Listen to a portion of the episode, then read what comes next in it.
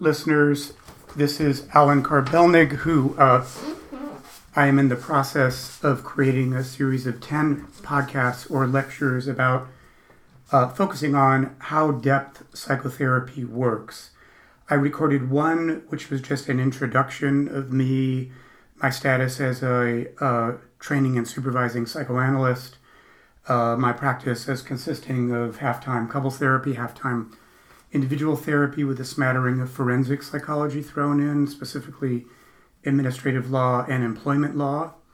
I also explained the difference between depth psychotherapy and the other major therapy practiced around the world, which is cognitive behavioral. There's a smattering of uh, existential, humanistic, but not much anymore. But among the depth psychotherapy schools, and that would include um, uh, I should say, uh, quick side point here. Um, so, depth psychotherapy is the same as psychoanalysis, is the same as psychoanalytic psychotherapy, is the same as psychodynamic therapy. What they all have in common is uh, looking for uh, roots of of injuries that are affecting per- people in their current lives, but it's not really a therapy focused on the past, believe it or not. It's much more on uh, how the past, as it presents itself currently, um, is uh, is is uh, presenting itself. I just got distracted because the metronome kept going on, and I couldn't figure out how to turn that off. Shows you how much I know about uh, podcasting. So I have a personal interest in bringing all of the warring psychoanalytic schools together. Uh, they include the Freudian, the Kleinian, the Fairbairnian. In terms of modern contemporary psychoanalytic schools, there's self psychology, which was started by Heinz Kohut in the 1970s, intersubjective theory, which was started by uh, Robert Stolorow, and I'm blocking on her name. Um, Jessica Benjamin, Bonds of Love, uh, in the 80s into 90s, and then what's called relational psychoanalysis, although it's very difficult to tell those two apart. I will get to that on some other day because, in my view, and I published this in a paper somewhere a few years ago, what they all have in common is creating a frame for the transformational process to occur in my view, depth psychotherapy is a set of transformational encounters. It's really a bounded, structured relationship, arguably an absurd, I would say definitely an absurd relationship that develops between depth psychotherapists and their patients who are facilitating this change. So, uh, a common feature number one, or to use a phrase used by Robert Wallerstein, uh, he talked about how um, uh, he just died a couple of years ago. Famous American psychoanalyst. He his phrase was the common background across different psychoanalytic methods. Interestingly, he, unlike me, thought that one unified theory of the mind would be found, and psychoanalysis would have a theory of mind and a theory of methodology.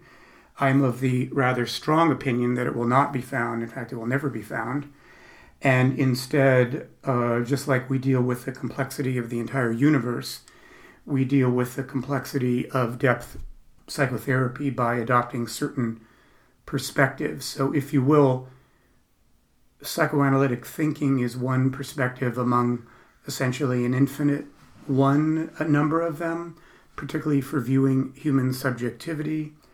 And uh, within psychoanalysis, there are these various schools I just mentioned to you, some of uh, a few of which I left out, like the Lacanian school, based on the work of Jacques Lacan. And then another perspective within or beneath that is my own, which is that what they all have in common is framing, presence, and engagement. Uh, framing is about boundaries, creating the environment for transformational encounters to occur. That was, uh, let's see, it was lecture either one or two of this series of 10. Um, and the second a biggie is presence, and presence was definitely the last lecture, so that would be podcast or lecture number three. That's where I'm talking about the idea that regardless of whether you're Jungian, uh, Kleinian, Freudian, some combination of all those, you always, always, always bring your uh, emotional, personal, uh, psychophysiological presence to uh, patients. Um, I might have already told this story, so I apologize for that. But I remember my own internist and friend, yes, I did tell this story, who said she just didn't understand how we therapists stay there for uh, 45 or 50 minute periods and, and attend. When she gets anxious, she runs out and uh, uh, makes a phone call, or uh, get, she gets interrupted by a phone call, or she takes her blood pressure. And she's on to something because it is a unique and difficult uh, skill, much more difficult than it sounds to simply be present with patients. And today, I begin uh, a, a probably a two part. Let's see, this is number four. Yeah, I don't know if it's going to take me four and five or four, five, and six to talk about engagement, which is the third part. What do I mean by engagement? That is the way the depth psychotherapist engages patients uh, in the the ways they're stuck in their internal and external worlds. A a side, another side uh, tributary here having to do with the development of psychoanalytic theory. Uh, uh, one of the major movements starting in the mid 20th century is what's called object relations theory, which is a very unfortunate phrase. It's really traceable back to Freud's original effort to uh, his belief that um, uh, psychoanalysis could be another one of the natural sciences, which I also don't think is possible. I think, and this I know I've mentioned before, that while you're listening right this moment, there definitely are uh, is electrical activity occurring in your brain. There are certain neuron- neuronal circuitry that are being stimulated, memories that are coming up, thoughts, etc., that have a neurophysiological basis to them. But in my view, in many people's views, that's just one perspective on human subjectivity, and it doesn't really translate over into your experience of listening to this uh, lecture right this second. That is your personal subjective experience. It's much more informed by your life history, your culture, your time in history. If you were listening to this in 1950 or the year 2050, your experience would be very different because of the changes in history, and I am among many people who think that cannot be reduced to neurophysiology. So, but Freud wanted to make a hard science out of psychoanalysis. He never succeeded. No one has ever succeeded. Although there is a journal called Neuropsychoanalysis, which I think is kind of funny because uh, uh, I think it's impossible. But they're trying to, you know, make a bridge between the two. Um, so the reason I brought up object relations theory is so you've all heard of the original Freudian model of id, ego, and superego. And that's the idea that your entire motivation, which basically comes out of sexual urges, according to Freud in the early 1900s, very few people sign on on that anymore.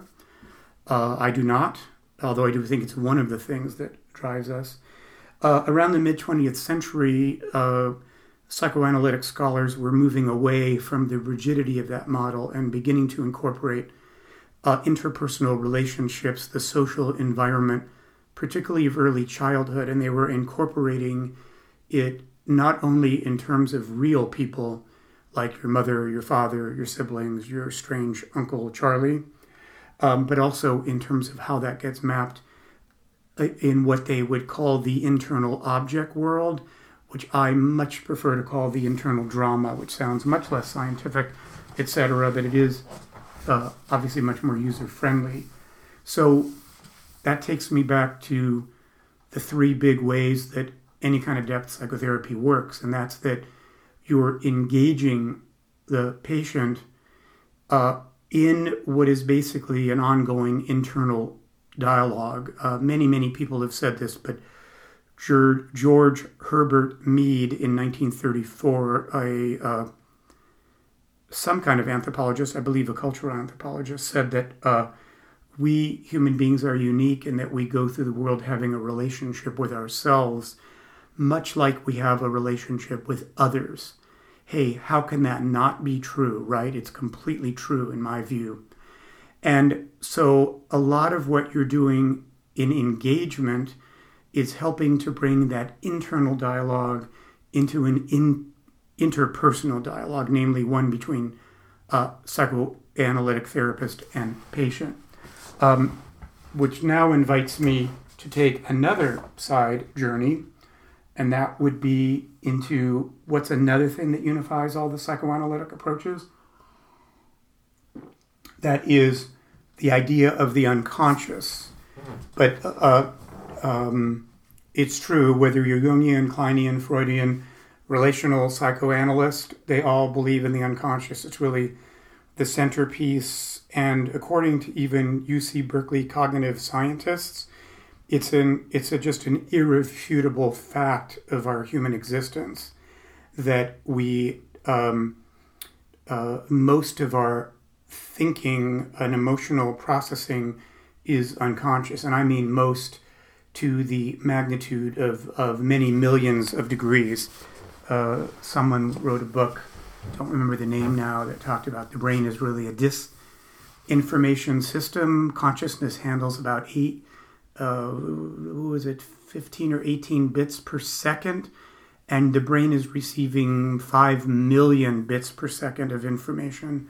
So but uh, all of the various psychoanalytic theories are, of course, much more interested in what's called the dynamic unconscious, which is the unconscious that is repressed or suppressed for some reason. It's socially unacceptable, it's too emotionally painful, it's too horribly traumatic, whatever it is, it is knocked out of consciousness uh, through various uh, poorly understood uh, mechanisms.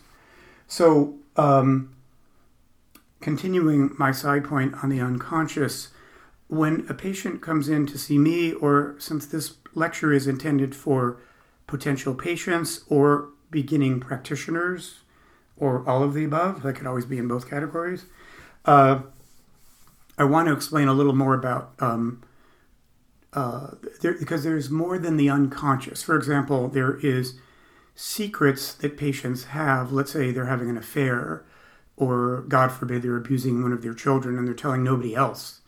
Um, so that is something that's conscious. So think about the unconscious more as existing on a continuum. So imagine a left to right continuum now, and way on the left is the part of the unconscious that is not really conscious, unconscious. It is conscious, but not they're not telling anyone else about. And then just to the right of that, you would have conscious but disavowed. And uh, my favorite example of that would be someone who, you know, they know they're having four glasses of wine a night, but they tell you they're only having one, and they, and it, it, um, it was once explained to me the difference between denial and disavowal is that a disavowal is you're conscious of it, but you're on some level choosing not to see it. In denial, you actually don't see it. You're not lying when you tell the therapist you have only one glass of wine even though you are lying, but you're not aware that you're lying. And then as you move further, if you will, to the right of this imaginary continuum, you get into deeply dissociated, deeply uh, disconnected material that's more and more unconscious. And the more you go to the right, the more uh, it is completely out of your conscious awareness. And please note, there's no depth psychotherapy in the world that would advocate for making all of the unconscious conscious. That's impossible. We're always going to have a bunch of unconscious material. And another kind of tricky scholarly thing about this line of work is that uh, any intelligent listener is going to think, well, if it's unconscious, how do you get to it? And uh, basically, you're looking for sort of hints or signs or or glimmers of it. Uh, in the, one of my very recent lectures where I was talking about um, how I explain to patients how therapy works. One of the examples I used is, and I commonly use with patients too, when I'm orienting them to the work, is oh, you know, you might be talking about your mother, and I noticed that your fists are tightly clenched. Have you ever noticed that? and that would be an example of kind of a hint of the unconscious that you then chase. Okay, so oh my God, I have got distracted on object relations theory. I've got distracted on the unconscious. To tie it back now to the idea of engagement, uh, trust me, it does all relate, and that's because when you are doing the engagement function, oh, I hate using that phrase because it sounds like it's a technique.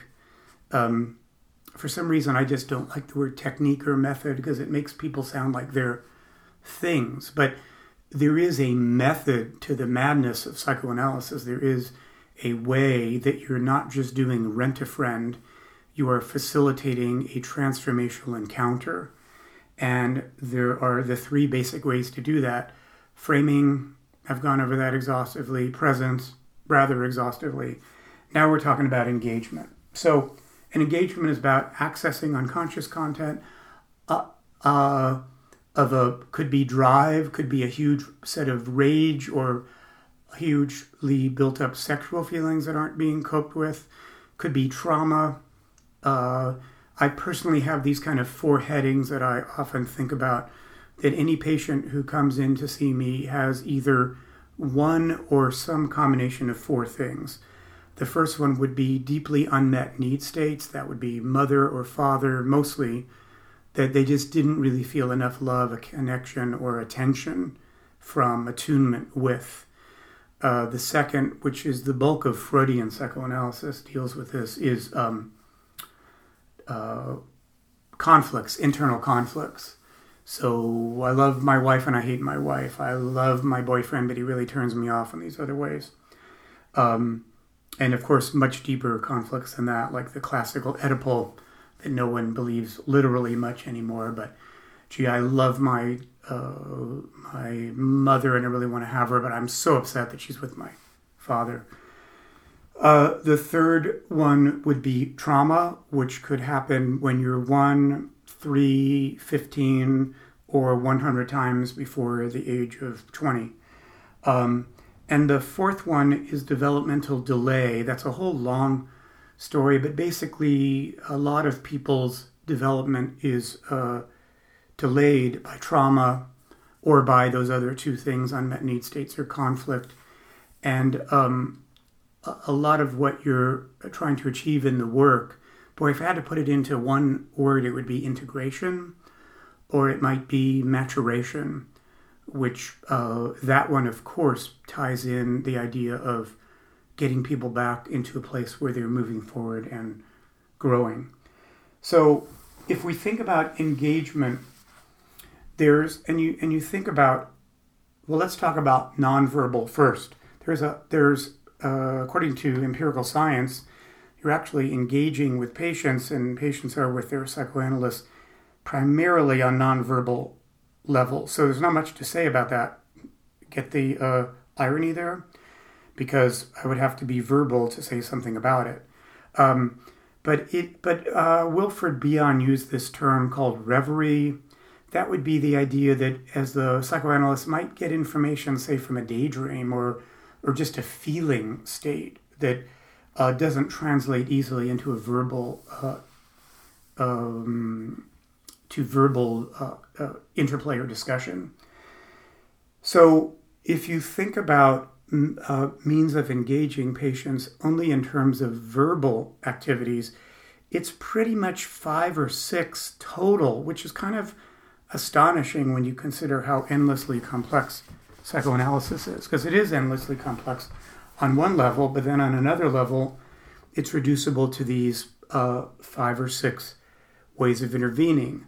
Uh, the the most complex one is interpretations, and I'm not going to get into that at all today because that's going to be a whole separate lecture slash podcast.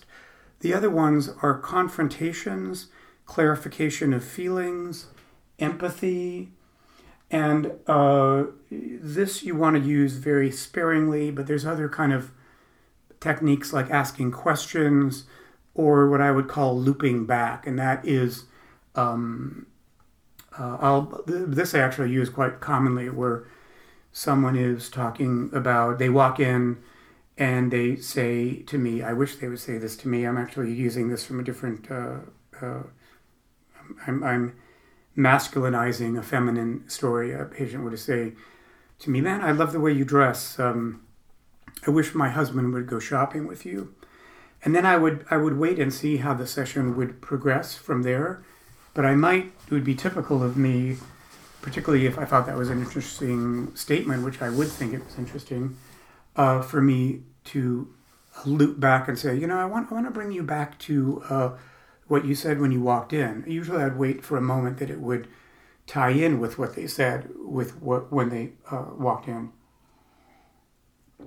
because there is a way that every uh, psychoanalytic session, and this ties back a bit to framing and presence, is a sample of behavior from the time you first look at the patient in the waiting room until the session comes to an end and they bring it to an end or you bring it to an end there's a there's a 45 in my case sometimes 50 minute sample of behavior of interaction that you get to study in extreme depth and that is a kind of a Rorschach card of the person's life. And when I get into interpretation I think that'll make a lot more sense to you.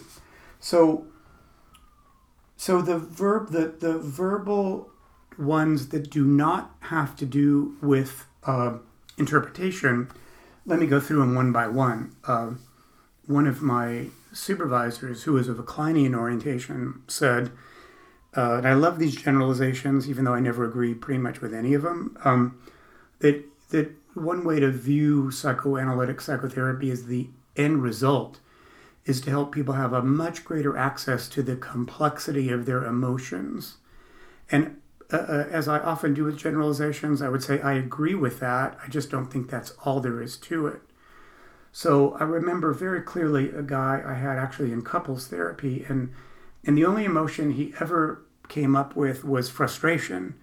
Uh, maybe for six months, when he would talk about various interactions with his wife or other people, that was the only one uh, word he used, frustration. And my use of clarification of feelings with him would be a whole range of verbal or nonverbal interchanges. Um, like a, a, verbal nonverbal combined might be my saying, uh, "Hey, you know, Joe, I noticed you use that word frustration a lot. Like you just used it here in the room about how you're feeling about the couples therapy itself."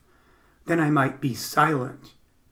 So that would be an example of where I used a verbal intervention looking to clarify feelings, followed by a non verbal one.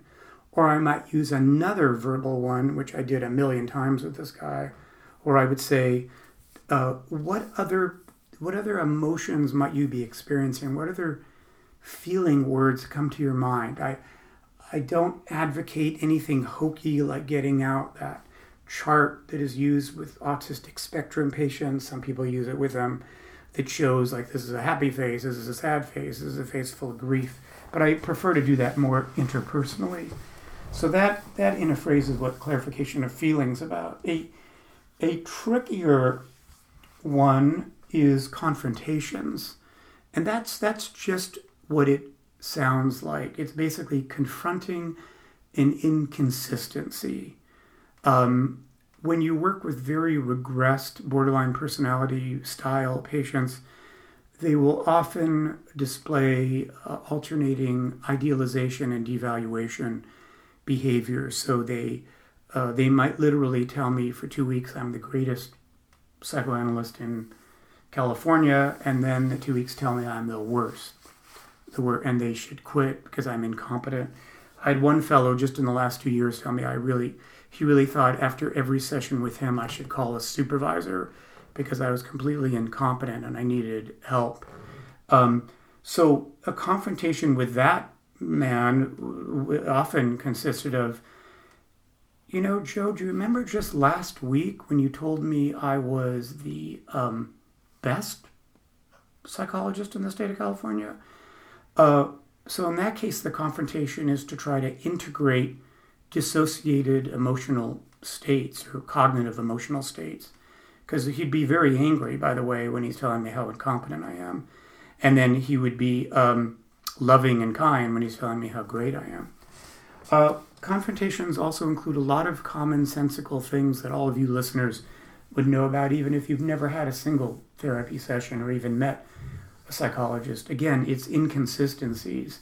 Um, you know, you mentioned two months ago that you were really worried about your drinking, and now you told me you hardly ever drink. Um, uh, again, trying to integrate the inconsistency, or a patient might be smiling when they're telling you a very sad story, or might be weeping when they're telling you a very funny story. And then the confrontation would be about the um, disconnect between their affect, which means their uh, visual expression of emotion, the way they bodily and facially express it, as opposed to the words they're using to describe. What are other confrontations? Um, when you're pretty sure there's other feelings there that they're not talking about.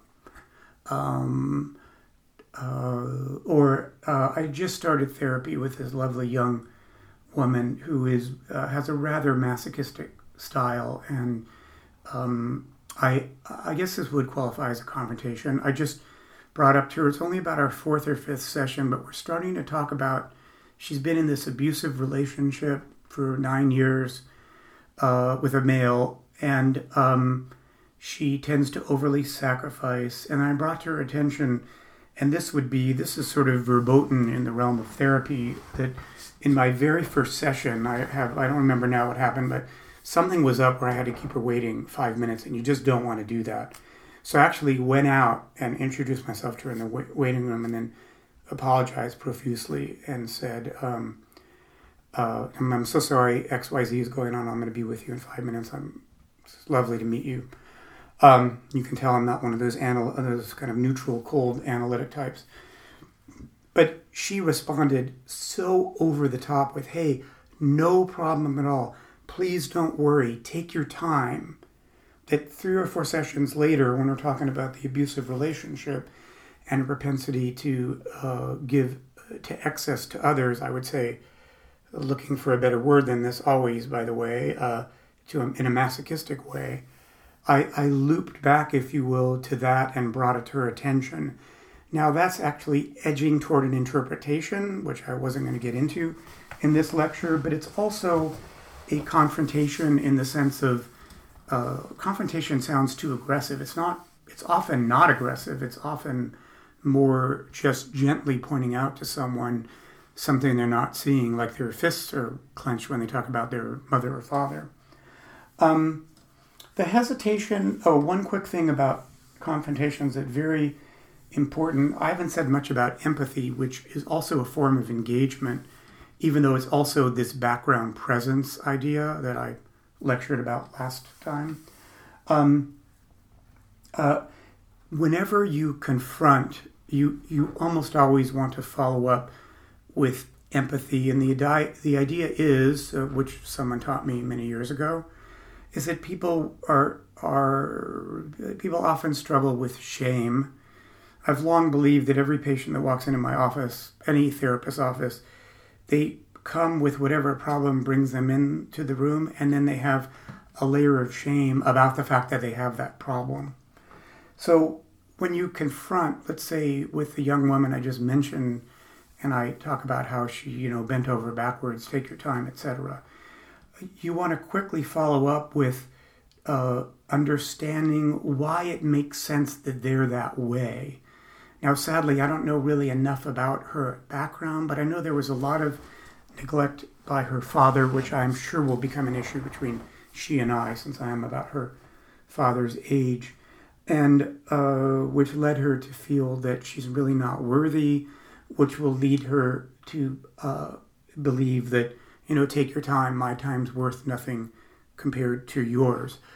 By the way, one of these lectures I'll talk about highly narcissistic patients, and you'd have a completely different experience. Like, first of all, well, that's partially why you never keep an initial patient waiting five minutes because you don't know what their style is. Uh, years ago, I had a, a rather prestigious professor that would be looking at his very high tech watch every time I walked in the waiting room, like checking if I was even 15 seconds late.